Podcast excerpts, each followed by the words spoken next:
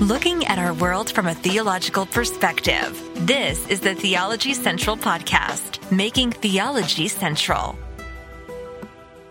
Good evening, everyone. It is Friday, March the 10th, 2023. It is currently 11:35 p.m. Central Time, and I'm coming to you live from the Theology Central studio located right here in Abilene, Texas. Now, I know it's 11:35. If I said 10:35, I apologize, but March the 10th, 11:35, did I confuse the 10 and the 11? I don't think I did. But it's 11:35 p.m. Central Time here in West Texas, and I know that's a late hour. So what I'm going to do is not take a lot of time this evening, but I just had to turn on the microphone one more time to talk about John chapter 5 because I know we're running out of week, right? This is the John chapter 5 week. Sunday, we're supposed to move on to a new chapter in the Gospel of John. Next week is going to be definitely messed up. Sunday evening, Monday and Tuesday is, is basically there's, I, I'm not going to be able to get anything done Sunday night, Monday or Tuesday. That means the next live broadcast may not occur to sometime Wednesday. So that means that whole week of, of Bible study is going to be kind of messed up. So everything's going to be really disjointed and disconnected. And I'm getting a little worried about that, a little bit of anxiety about that because I don't like, I don't like to get behind. But I, I do know that this week also has gotten away from me. So I'm like, we got to work on John 5. We got to work on John 5. I know it's almost midnight, but we got to work on John 5. So I'm like, basically what I'm doing right now is I'm going to everyone's house and I'm like, I'm knocking on the door and people are like, who's at the door? It's almost midnight. Who's at the door?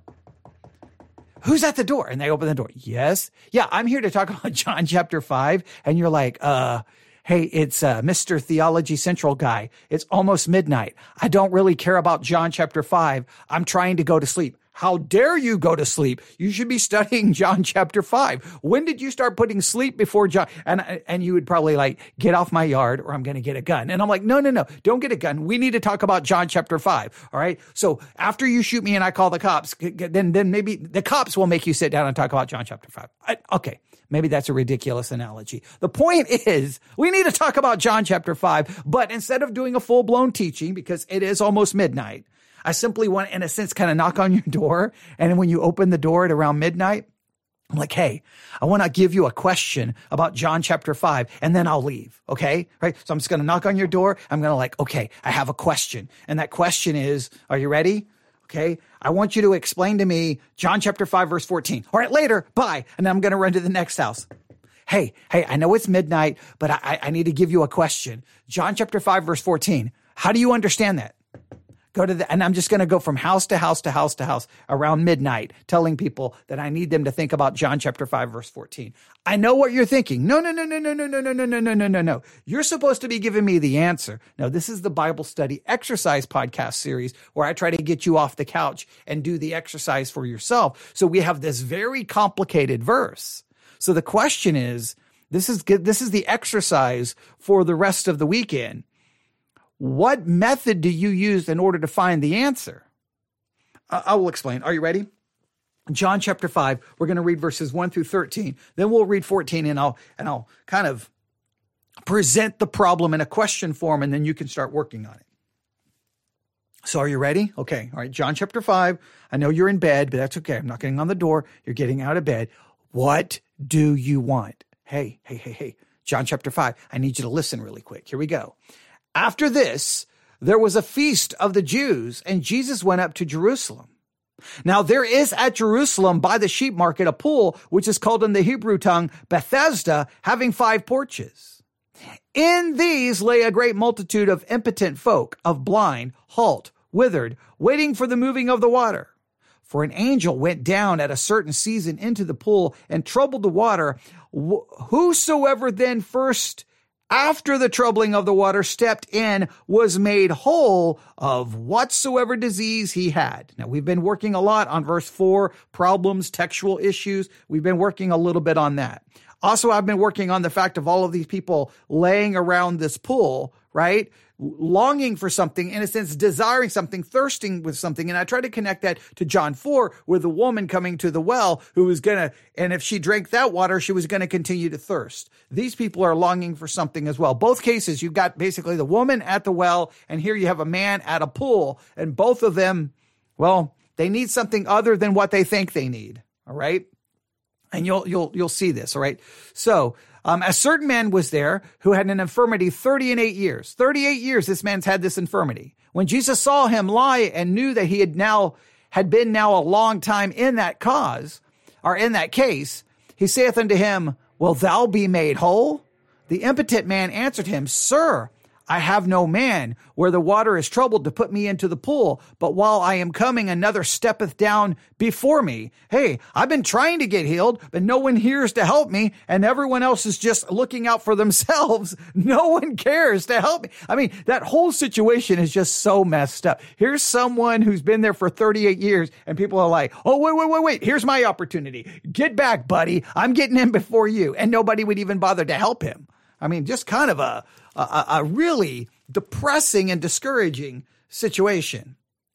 And Jesus saith unto him, Rise up, take up thy bed and walk. And immediately the man was made whole and took up his bed and walked. And on the same day was the Sabbath. Now the Jews therefore said unto him that was cured, Is it the Sabbath day? Is it not lawful for thee to carry thy bed? He answered them, he that made me whole, the same said unto me, Take up thy bed and walk. Then asked him, What man is it that said unto thee, Take up thy bed and walk? Now all they care about ultimately is, wait a minute, wait a minute, wait a minute. You broke, you broke a rule, you broke a religious rule. You broke. Now the question we could ask, this is just a question for your Bible study exercise.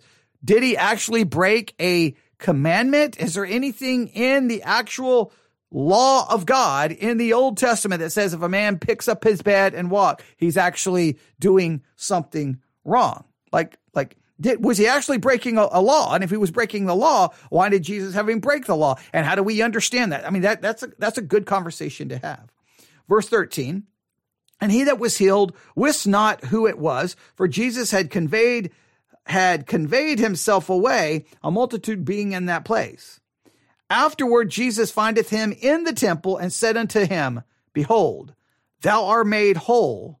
Sin no more, lest a worse thing come unto thee. Wait, wait, wait a minute, wait a minute.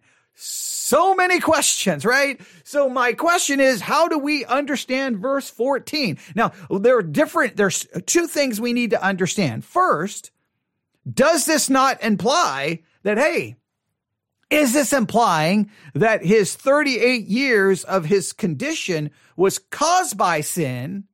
Is that, is that implied in any way, shape, or form? Hey, hey, if you sin, something worse is going to happen to you, and this was bad enough. Or is it not implying that? I, th- I don't think it necessarily has to imply that his problem was caused by sin, but I think what this does seem to say, hey, go and sin no more.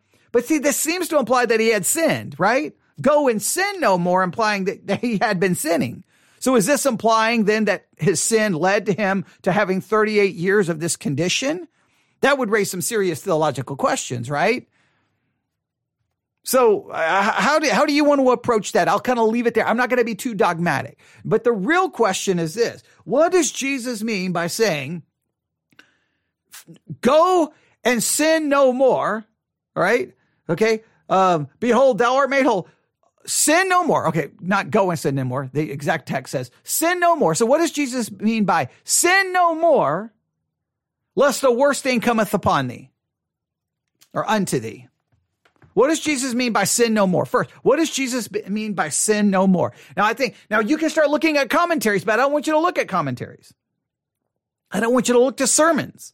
I know that that probably a lot of you have already done that, but I want you to forget what they've said. Just you looking at that. What, how can you approach this? Sin no more.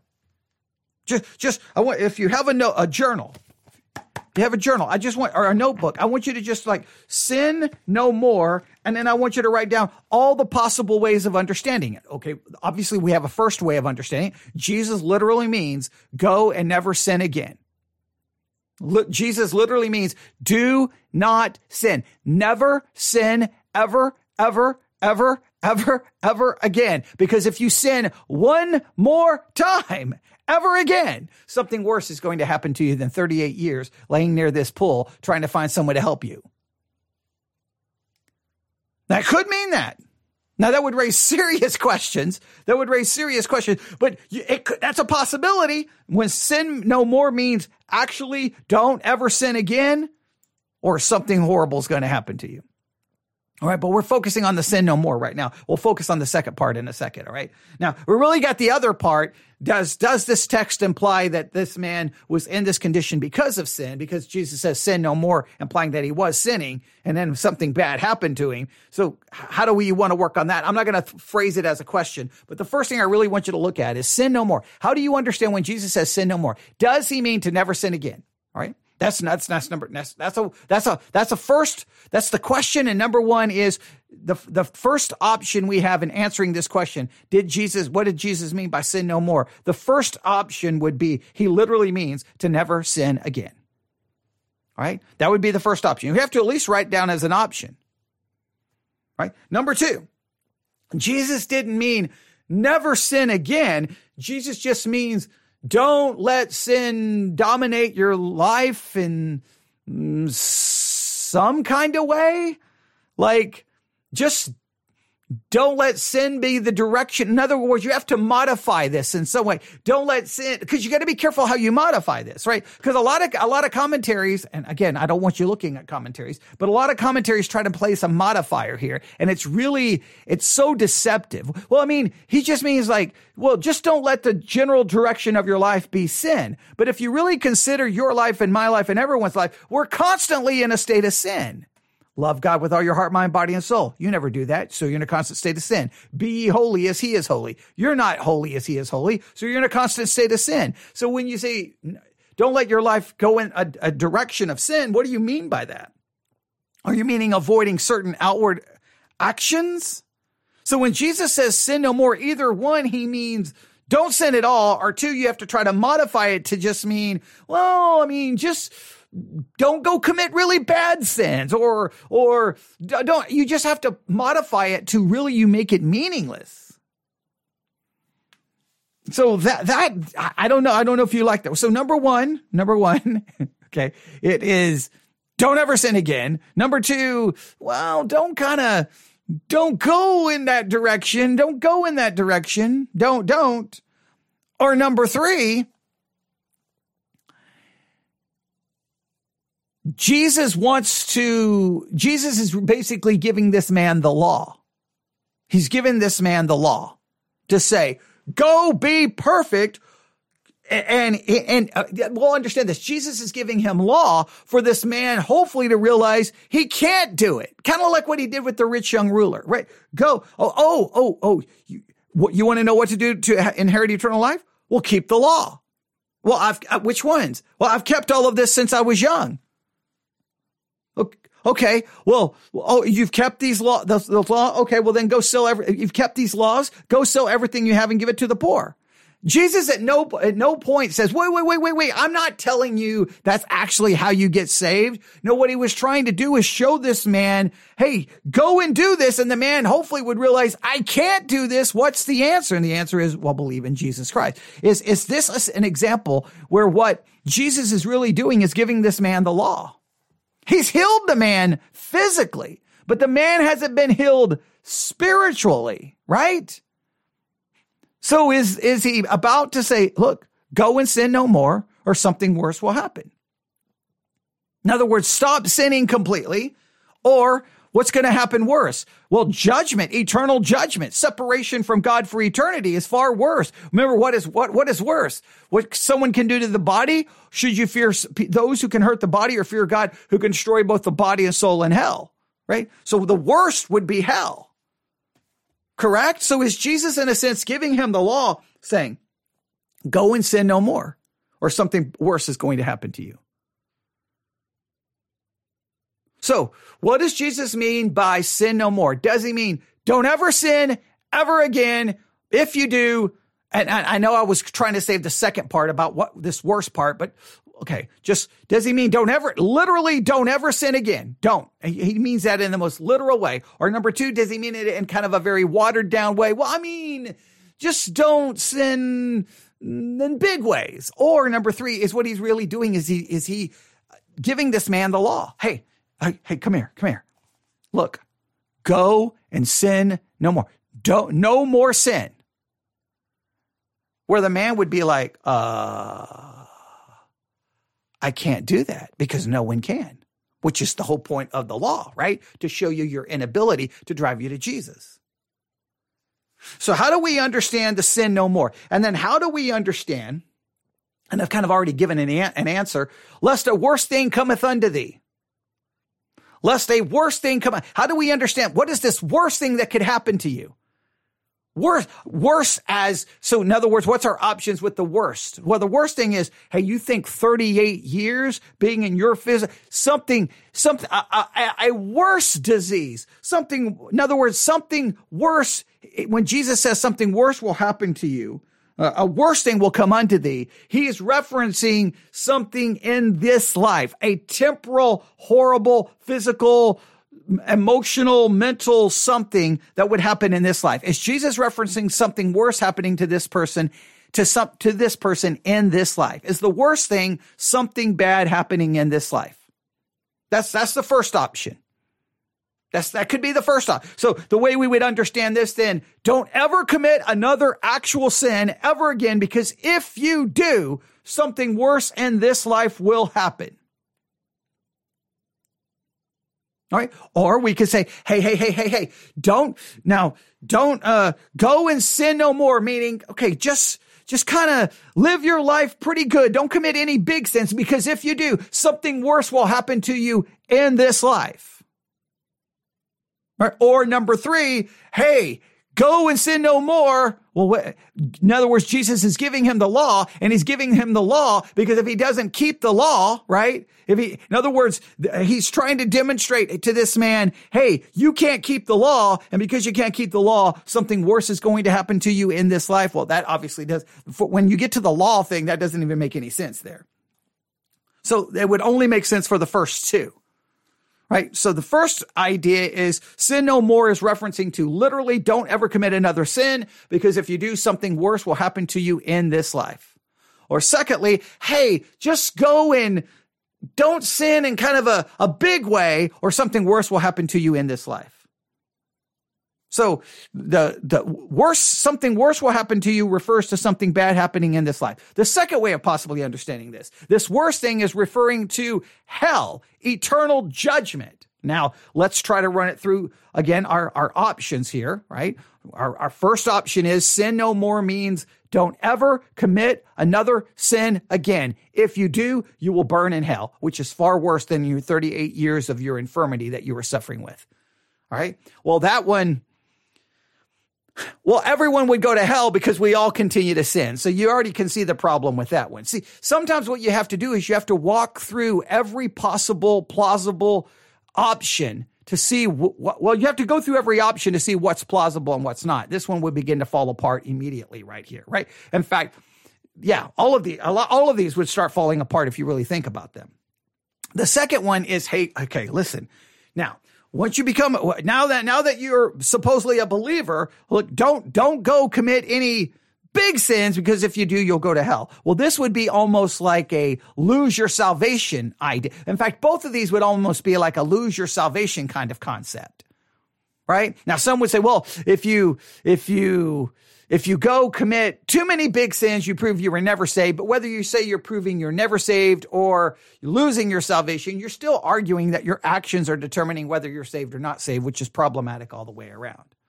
All right. So, so now the third one would be the third one. Now remember that Jesus is simply giving the law. And what he's saying is, Hey, you, the law says be perfect. So go sin no more, no more sin. Because if you do, you will go to hell. And this should lead the man to despair and say, I can't do this. Now that would, that would fit perfectly with the law. Now that would fit perfectly with law. because the law says go be perfect. You can't be perfect. And if you're not perfect, you'll go to hell. That's exactly what the law does. Which, which should drive the man to the gospel. It's the th- same thing Jesus did with the rich young ruler. Hey, what do I have to do to inher- inherit eternal life?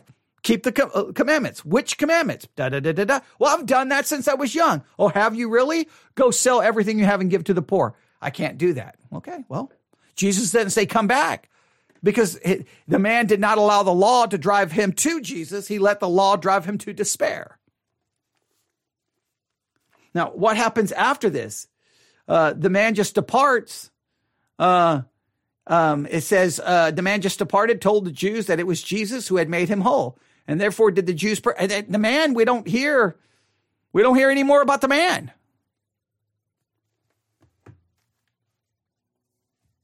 Now, the problem is the text doesn't give us any help right there, right? So you've got, you've only got really three options. Here's the three options. I, I, I was just going to kind of present a question. Now I'm kind of going into full blown teaching, but I'm trying to give, I'm trying to present this to you so that you can struggle with it. The first option would be Jesus is saying literally, never commit another sin again. If you do, something horrible will happen to you in this life. Something will happen to, in this temporal, fleshly, earthly life worse than your 38 years of infirmity. Or Jesus is saying, Hey, don't ever sin again or you'll go to hell. All right. Both of those are so problematic. And why are those so prob- problematic? Because we all continue to sin. The second way is trying to, is, is really just playing, a, a, it's just a, a foolish game. Well, wait a minute, wait a minute. Jesus didn't mean don't ever sin again. He just means that your life won't go in the general direction of sin. It's just sin won't dominate your life. But what do you mean by that? Because we sin all the time in thir- thought, word, and deed by what we do and leave, un- uh, leave undone. We're in a perpetual state of sin, everyone. So this one would be like, hey, just don't make sin the dominant part of your life. I don't even know what that means since we're always in sin. And, and because if you do, something worse will happen to you in this life than your 38 years of infirmity. Or, hey, hey, hey, hey, hey, hey, don't, don't make sin the dominant part of your life or you're going to go to hell. I don't know if that one really works because you can't really identify what it means to sin. That sin no more just means sin less, but you can't really quantify it or qualify it. The third way, I think it, this one makes sense. Jesus is saying, Hey, You've been physically healed. Now, listen up. Go and never commit another sin. Because if you do, hell awaits you. You thought that 38 years of infirmity was bad? Something worse is coming. And the only way to avoid it is be perfect. Now, that should make you go, wait, wait, wait, wait, wait, I can't be perfect. I'm going to sin. I've already sinned. In fact, as soon as I got up off, off the ground and t- took up my bed, I started sinning. So what's my only hope? It's supposed to drive him to Christ. I think this is the same kind of game Jesus played with the rich young ruler.